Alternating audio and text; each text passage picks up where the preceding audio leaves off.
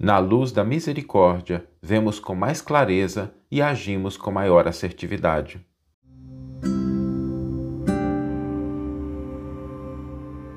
Você está ouvindo o podcast O Evangelho por Emmanuel, um podcast dedicado à interpretação e ao estudo da Boa Nova de Jesus através da contribuição do benfeitor Emmanuel.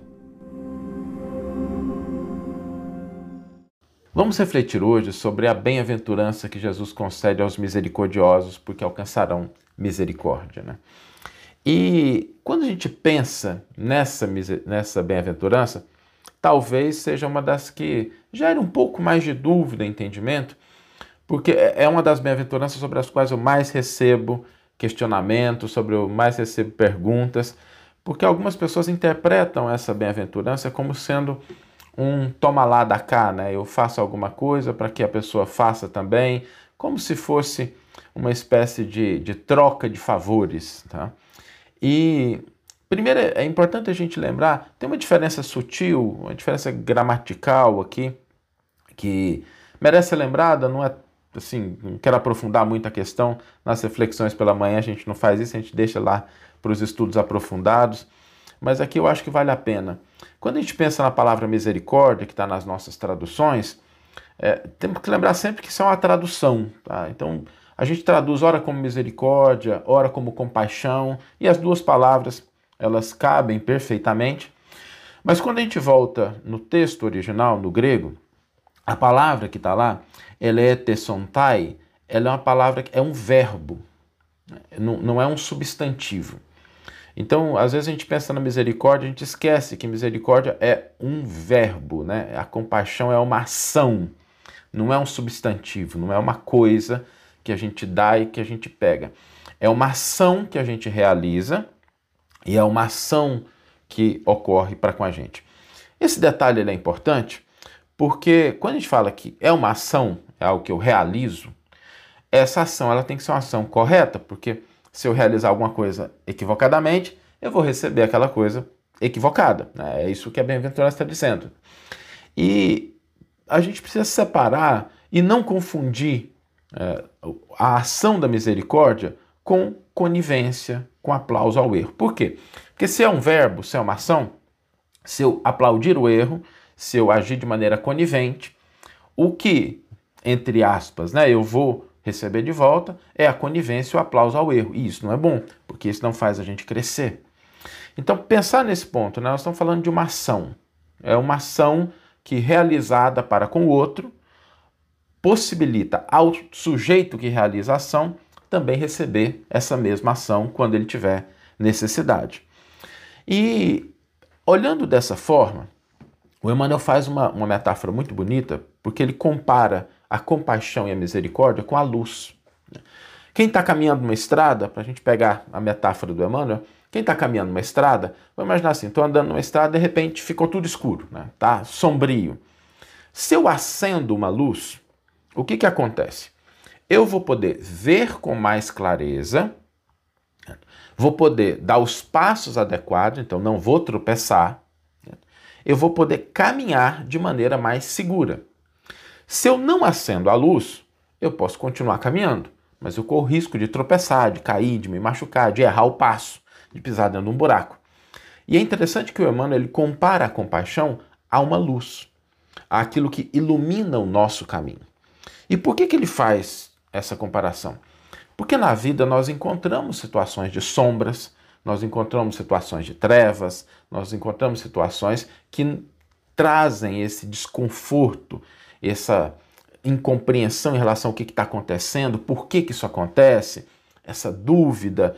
E nesse momento, nesse momento, é fundamental que a gente utilize a luz da compaixão, a luz da misericórdia, para que a gente possa não tropeçar e não cair aonde a gente não deve.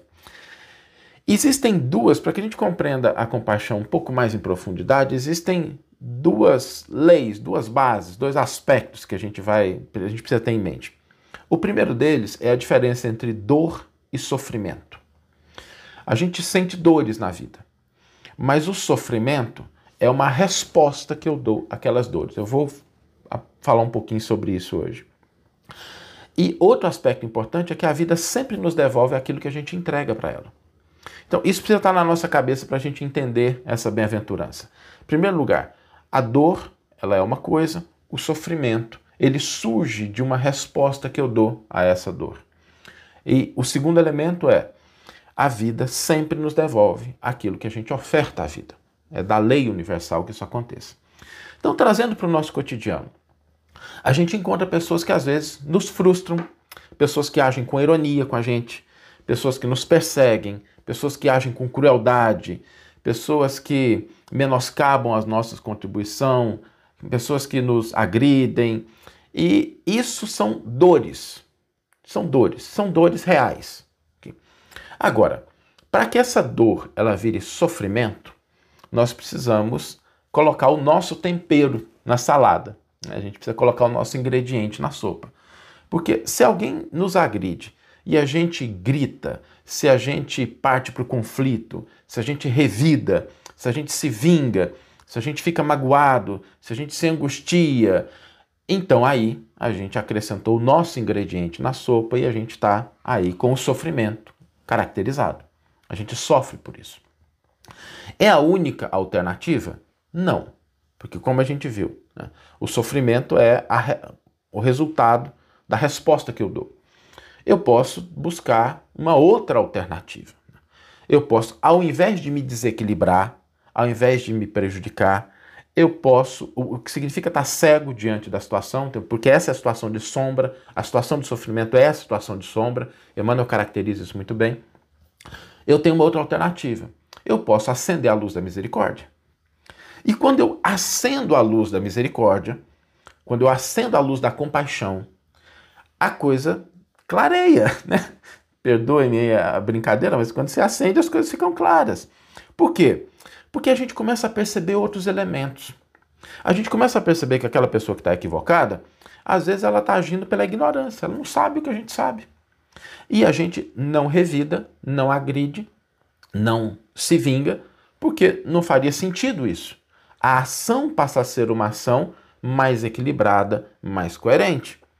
A gente não age da mesma forma com a pessoa porque a pessoa está se atormentando, às vezes ela está passando por dificuldades. Quantas vezes a gente já não pegou uma pessoa que estava num mau dia, tem uma ação com a gente, fala de maneira ríspida e, e a gente percebe aquilo, né? A pessoa está num dia que ela não está bem. Então, a compaixão e a misericórdia são esses momentos em que a gente clareia a nossa visão acerca da situação do outro. Tem um outro elemento também que é muito interessante, que quando a gente vê o outro cometendo um erro, uma coisa que a gente pode ter sempre na nossa cabeça é a alegria porque não é a gente que está agindo de maneira inadequada. Eu me lembro de uma história de uma professora que tinha um aluno muito complicado, muito complicado. E aí o aluno fazia tanta tanta travessura, era tão indisciplinado que um dia não, não teve jeito, ela mandou chamar os pais. E os pais chegaram, e quando os pais chegaram, para surpresa dela, os pais davam total apoio ao comportamento da criança. Achava que o filho dele estava certinho, que a escola que não compreendia, que a professora que estava perseguindo ele, e ela percebeu que aquelas duas pessoas né, não compreendiam a necessidade de educação da criança. E percebeu também né, como a criança tinha dentro de casa um respaldo para um comportamento inadequado. Mas ao contrário de se irritar com aquela acusação de perseguição, de incompreensão, ela agiu com muita serenidade, com calma, acolheu, escutou, não transformou a vida dos outros, mas agiu com uma serenidade muito grande. Quando a reunião terminou, uma colega chegou para ela e falou assim: Escuta, mas espera aí, como é que você deu conta de ter tanta paciência, né? tanta compaixão com essas pessoas. Né? Pais que estão sendo negligentes com a educação dos filhos, estão, não são receptivos, não estão abertos a qualquer coisa, e a criança indisciplinada. A professora olhou para a amiga e disse assim: Eu tenho que ter muita compaixão deles. Porque, olha só, eu convivo com essa criança três horas por dia durante um ano. Esses pais vão ter que conviver com essa criança para o resto da vida.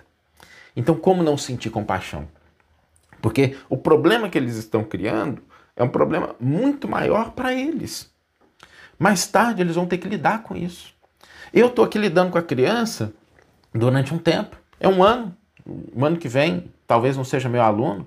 Então, como não agir com compaixão? Então, isso nos ajuda a entender essa postura correta diante dos equívocos dos outros. Né? Às vezes é um momento que a gente está convivendo com uma pessoa desequilibrada e aquela pessoa vai conviver com aquele desequilíbrio talvez por muito mais tempo. Então, por que não agir com compaixão? Por que não enxergar claramente? Por que não ver com mais assertividade, podendo desenvolver ações naquele contexto que sejam mais adequadas? E aí vem a segunda, aquele segundo elemento que a gente comentou. A vida sempre nos devolve aquilo que nós ofertamos à vida. Nós também estamos em processo de aperfeiçoamento, de crescimento, de desenvolvimento. Nós não temos ainda, salvo raríssimas exceções, né? Se alguém estiver aí participando, depois me manda até o direct lá que vem fazer as reflexões, é, compartilhar com a gente, mas a maioria, todos nós que estamos aqui, a maioria somos pessoas que estamos buscando aprender, temos as nossas limitações, temos os nossos erros, né? não somos ainda anjos. Então vai chegar um momento em que nós vamos estar na situação do equívoco, que nós vamos estar na situação do erro. E seria muito bom que alguém agisse para conosco de uma maneira compassiva, não é conivente, mas de uma maneira que entendesse às vezes a nossa limitação, a nossa dificuldade e nos ofertasse algo do seu coração para que nós pudéssemos caminhar com mais tranquilidade, com mais paz, entendendo que nós também temos as nossas limitações. Por isso é que essa bem-aventurança é uma bem-aventurança muito profunda, muito importante, porque ela nos convida a essa ação de enxergar claramente as situações que nós estamos inseridos, agir de maneira assertiva, porque chegará um momento também que a gente vai precisar da mesma luz da compaixão para que alguém enxergue, por nossa vez, as nossas limitações, os nossos erros, sem ser conivente, mas nos auxiliando a caminhar. E por isso que Jesus disse: Bem-aventurados, felizes os misericordiosos, porque eles também alcançarão misericórdia. Vamos ler agora a íntegra do versículo e do comentário que inspiraram a nossa reflexão de hoje.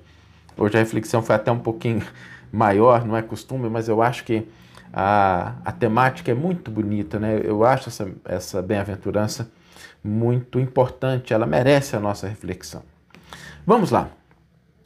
O versículo está em Mateus 5,7 e diz: Bem-aventurados os misericordiosos, porque eles receberão misericórdia. E Emmanuel intitula o seu comentário Na luz da compaixão. Nos diz o benfeitor: Deixa que a luz da compaixão te clareie a rota, para que a sombra não te envolva. Sofres a presença dos que te pisam as esperanças? Compaixão para eles. Ouves a palavra dos que te ironizam? Compaixão para eles Padece o assalto moral dos que te perturbam? Compaixão para eles. Recebes farpas dos que te perseguem? Compaixão para eles. A crueldade, o sarcasmo, a demência e a vileza são chagas que o tempo cura. Rende graças a Deus por lhe suportares o assédio sem que partam de ti. No fundo, são males que surgem da ignorância, como a cegueira nasce das trevas. Não sanarás o desequilíbrio do louco, zuzindo-lhe a cabeça, nem expulsarás a criminalidade do malfeitor, cortando-lhe os braços. Diante de todos os desajustamentos alheios, compadece-te e ampara sempre. Perante todos os disparates do próximo, compadece-te e faz o melhor que possas. Todos somos alunos do educandário da vida e todos somos suscetíveis de queda moral no erro. Usa, pois, a misericórdia com os outros e acharás nos outros a misericórdia para contigo. Que você tenha uma excelente manhã, uma excelente tarde ou uma excelente noite e que possamos nos encontrar no próximo episódio. Um grande abraço e até lá.